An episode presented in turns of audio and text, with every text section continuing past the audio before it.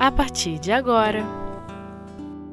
Gestos de Amor O Livro dos Espíritos A Infância Primeira parte com Vânia Flintz Amigos queridos, é um grande prazer estar outra vez junto a todos, estudando um pouquinho mais da doutrina espírita.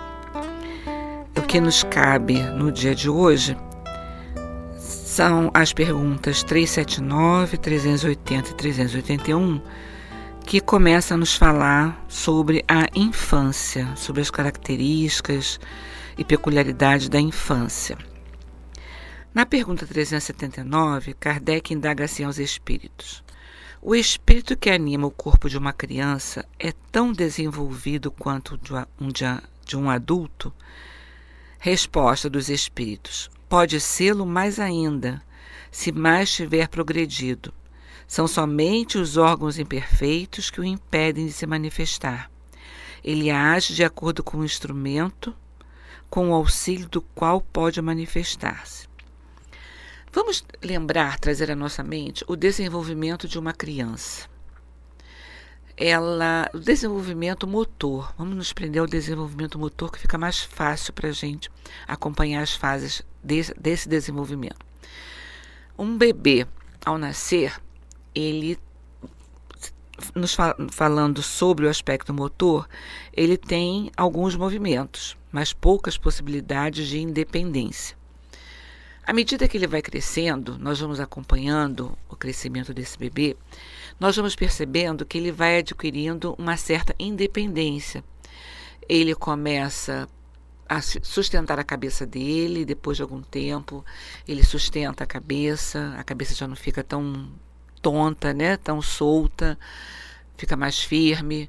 Depois, ele se, a pessoa quando pega no colo, sente que a criança está mais firme, está mais durinha, como dizemos, né?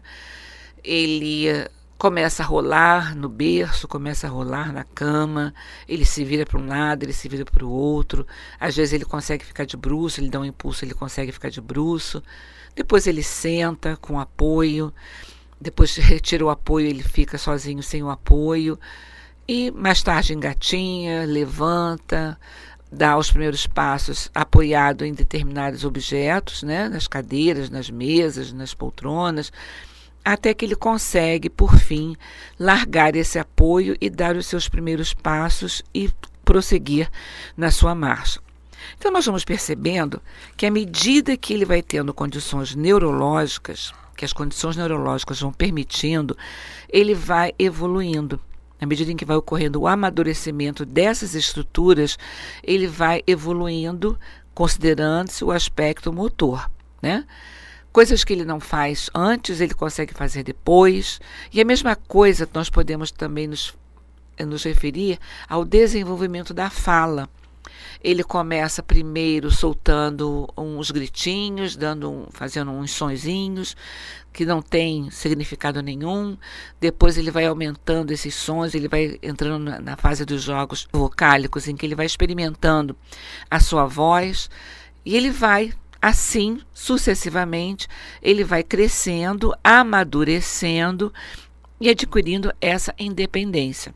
A gente analisando do aspecto físico, no aspecto do aspecto motor e o aspecto da aquisição da fala, que ele vai adquirindo também à medida em que ele vai amadurecendo, né? Ele vai fala uma linguagem própria, depois ele consegue dominar as palavras e vai falando adequadamente. A mesma coisa em relação ao espírito. Nós não podemos esquecer que todos nós somos criados por Deus simples e ignorantes de conhecimento. Mas essa encarnação que nós estamos vivenciando e que as nossas crianças estão vivenciando, certamente, certamente, muito certamente, não é a primeira encarnação e nem será a última. Então, dentro de um corpo infantil, dentro de um bebê, do corpo de um bebê, está habitando um espírito que talvez seja até mais antigo em termos da criação, né, do que a, aquele, os espíritos que habitam os corpos daqueles que nesta encarnação lhe servem como pais, como tios, como avós. Esse amadurecimento vem de acordo com a sua evolução espiritual. O que nós não sabíamos, o que nós não conseguimos vencer em uma encarnação, nós vamos aprendendo para vencer em outras encarnações. Então, de repente, aquele bebê que está ali rosinha, fofucho, de bochechas gostosas, que dá para a gente apertar, aquelas mãozinhas gostosas, aquele bebê não é de um espírito que tenha seis meses, sete meses ou um ano né? É de um espírito muito antigo. Então, como ele, quando ele diz aqui na resposta que ele pode ser mais adiantado ainda do que um de adulto, se mais tiver progredido, porque à medida em que ele vai, que nós vamos vivenciando as nossas encarnações, nós vamos nos depurando segundo a lei divina, vamos melhorando as nossas condições espirituais, aquilo que nós não conseguíamos vencer Antes, conseguimos vencer numa outra encarnação. Aquilo que nós não tínhamos aprendido anteriormente, vamos aprendendo nas encarnações sucessivas das nossas existências. Então, à medida que a gente vai progredindo, seja o espírito que está habitando o corpo de um bebê, seja o espírito que está habitando o corpo de um ancião, mas à medida que ele vai progredindo, ele vai conseguindo se manifestar de formas diferentes, de formas mais amadurecidas, de formas mais condizentes com aquela faixa etária em que ele está vivenciando. Né? Então, é o que Kardec responde aqui. Pode ser mais ainda se mais tiver progredido não são somente os órgãos imperfeitos que o impedem de se manifestar. Assim como lá no desenvolvimento neurológico, né, ele necessitou de uma certa maturação, uma, certa maturidade neurológica para poder sustentar a sua cabeça, para poder rolar, para poder engatinhar, para poder sentar. Ele foi necessitando, o ser humano vai necessitando dessa evolução neurológica. À medida em que esses órgãos vão se estabelecendo, vão amadurecendo, se torna possível é, se, se manifestar de acordo com o seu pensamento. E até no desenvolvimento da criança, a gente seguindo o desenvolvimento da criança, a gente vai percebendo que à medida que ele vai crescendo, ele vai se manifestando de forma diferente. O entendimento dele aos dois anos é um, aos sete, sete, oito anos o entendimento é outro. Na medida em que ele vai evoluindo também, o seu vocabulário vai se modificando. O vocabulário de uma criança de um ano, dois anos é um, o vocabulário de uma criança de sete, oito anos é outro. Porque ele vai adquirindo esse conhecimento. Então, voltando aqui à, à resposta de Kardec, pode sê-lo, a resposta dos espíritos, perdão, pode sê-lo mais ainda, se mais tiver progredido. Não são somente os órgãos imperfeitos que o impedem de se manifestar. Ele age de acordo com o instrumento, com o auxílio do qual pode manifestar-se. Se o instrumento está pronto para poder é, se manifestar de uma determinada forma, assim vai acontecer. Se esse instrumento não está pronto, ele vai precisar de um amadurecimento para que ele possa se manifestar. E assim nós vamos ver ao longo da nossa existência inteira. Né? À medida que o homem ele vai amadurecendo, ele vai pensando de maneira diferente. Talvez a maneira dele pensar aos 40, 50 anos seja totalmente diferente da maneira como ele pensava aos 20 né? Aos 15, aos 20, aos 30. Por quê? Nós já temos uma certa experiência nessa estrada, que nós chamamos vida, nós temos essa experiência, já passamos pelas nossas experiências, pelas nossas vivências, pelas nossas alegrias, pelos nossos descontentamentos, né? Com a, as, a, vivenciando as situações muitas vezes super agradáveis, outras vezes não tão agradáveis ao nosso, ao nosso espírito, mas nós vamos coletando as lições que tivemos dessas, dessas experiências. E assim nós vamos amadurecendo também. Então, o espírito ele vai se manifestar de acordo com a condição que aquele organismo dá a ele. Né? De acordo com a condição que aquele organismo, que aqueles órgãos têm para poder se manifestar. Ok? Bom, então, eh, nós vamos fazer um intervalo pequenininho e voltamos logo em seguida para conversar sobre as outras duas perguntas do Livro dos Espíritos.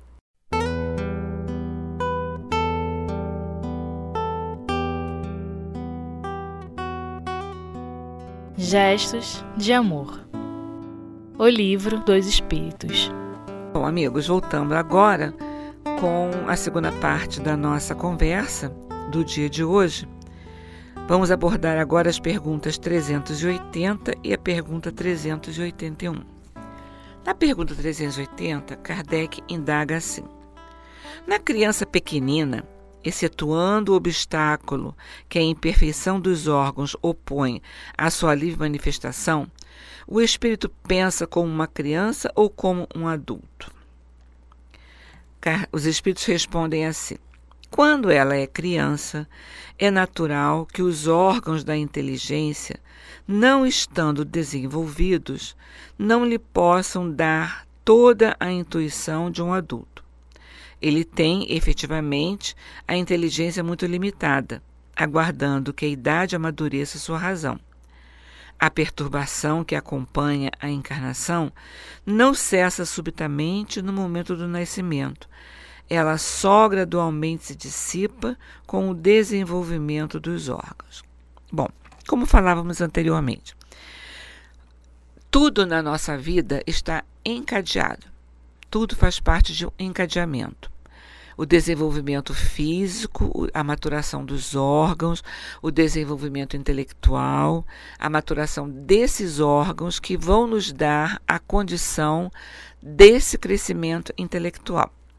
Então, quando ele pergunta se na criança pequenina, ele vem enfatizando a pergunta anterior, tirando o obstáculo, que é a imperfeição dos órgãos, impõe a sua livre manifestação, ele pensa como um adulto, ou seja, é um espírito, sabemos que é um espírito imortal.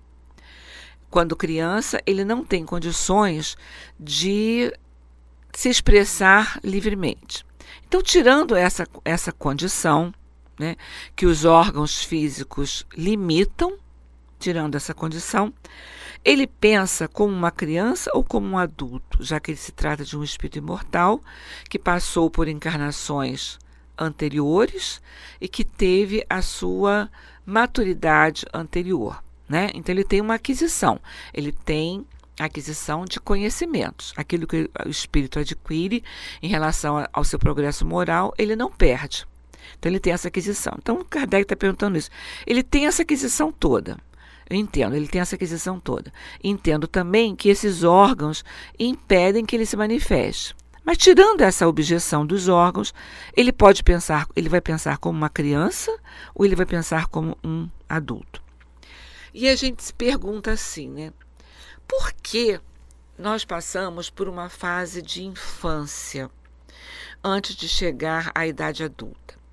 Alguma, para algumas pessoas, isso pode ser assim uma coisa muito complicada, né? Acho que o espírito anseia tanto por uma liberdade, anseia tanto por uma independência, que passar por essa fase da infância, onde ela é submetida à vontade de outros espíritos, né, dos pais, dos responsáveis, para ele pode ser uma, uma dificuldade muito grande. Mas olha só, é, imaginemos é, uma criança como aquela massa né? Aquela matéria que está terra e que está é, possibilitando novos conhecimentos, novos conceitos, novos parâmetros de comportamento. Quando, o que é mais fácil para a gente? Inserir numa criança determinados padrões de comportamento ou querer que um adulto, né, depois de 30, 40 anos, ele vá mudar alguns aspectos da sua personalidade, alguns aspectos do seu comportamento. É muito mais fácil na criança. Ela é muito mais suscetível de receber essas informa informações novas do que um adulto que já tem todo esse padrão de conhecimento firmado em sua personalidade. Então a criança é mais maleável. É na, nessa idade, na infância, que nós conseguimos passar esses valores os valores do bem e do mal, do certo, do errado, o que é correto para ser feito em relação ao seu próximo, o que não é correto a ser feito em relação ao seu próximo. Esses valores morais, o valor da sinceridade, os valores do amor, do carinho, da amizade, da tolerância, da solidariedade. Nós vamos criando na criança, nós vamos trabalhando com a criança esses valores. Ela não lembra talvez ela não lembre, na grande maioria das vezes ela não lembra desses valores, mas é ali que nós vamos precisar de cultivar esse terreno novo. Quantas vezes não vemos numa criança pequenininha determinados comportamentos que nos remete, para nós que conhecemos a doutrina espírita, nos remete a determinados comportamentos, assim, nossa, olha só, é tão pequenininho, mas precisa ser moldado em determinados aspectos. Né? Ele precisa ser moldado em determinados aspectos, porque o espírito ele vai se mostrar como ele é. Ele está num corpo infantil, mas ele se mostra exatamente como ele é. Então, aquela criança gostosa, rosada, bonitinha, alegre, ela nos mostra a sua personalidade. Ela mostra quem ele é e a que veio. Então, na medida em que isso vai surgindo, na medida em que esse, esses conhecimentos vão chegando até nós, cabe aos adultos aproveitar essa fase e mostrar quais são os, os verdadeiros valores. Né, os verdadeiros valores da solidariedade, da amizade, do amor ao próximo. Esse é o nosso papel. Então, nessa fase da infância, em que ele ainda está é, se moldando né, a, esses, a esses conceitos é, novos para ele, nessa encarnação, novos para ele, que nós vamos conseguindo modificar a sua maneira de ser. Não vai ser lá no adulto, quando já está lá grande, já está adulto, já está é, bem amadurecido, que esses comportamentos vão ser mudados. Eles podem mudar, é claro, porque todos nós estamos sujeitos à modificação. Todos nós precisamos, na realidade, precisamos dessa mudança, né? Mas se torna mais difícil. É por isso que o homem sofre, por isso que os homens, a, o ser humano, né, de um modo geral, ele sofre a cada, a cada vez que a vida diz não. Né? A cada situação que a vida responde como não. Então, essa maleabilidade está lá na, na, fase infantil e precisamos aproveitar. É a responsabilidade dos pais, dos educadores, de quem lida com a criança, é essa grande responsabilidade. Trabalhar esse material, burilar esse espírito, trabalhar esse espírito para que as suas mudanças possam ser é, implementadas aí. Na pergunta 381, Kardec indaga assim: Com a morte da criança, o espírito retoma imediatamente o seu vigor anterior? Resposta: Ele deve fazê-lo, já que está desembaraçado do seu envoltório carnal. Todavia, só retoma sua lucidez anterior quando a separação se completa, isto é, quando não mais existe elo algum entre o espírito e o corpo. Também é outra, outra pergunta que se faz. Né? A criança desencarna. Ele é um espírito milenar. A criança desencarnou. A partir do momento que ele desencarnou, ele retoma a sua consciência de espírito mais antigo, de espírito adulto, ou ele ainda conserva a, as condições da criança, do espírito da criança.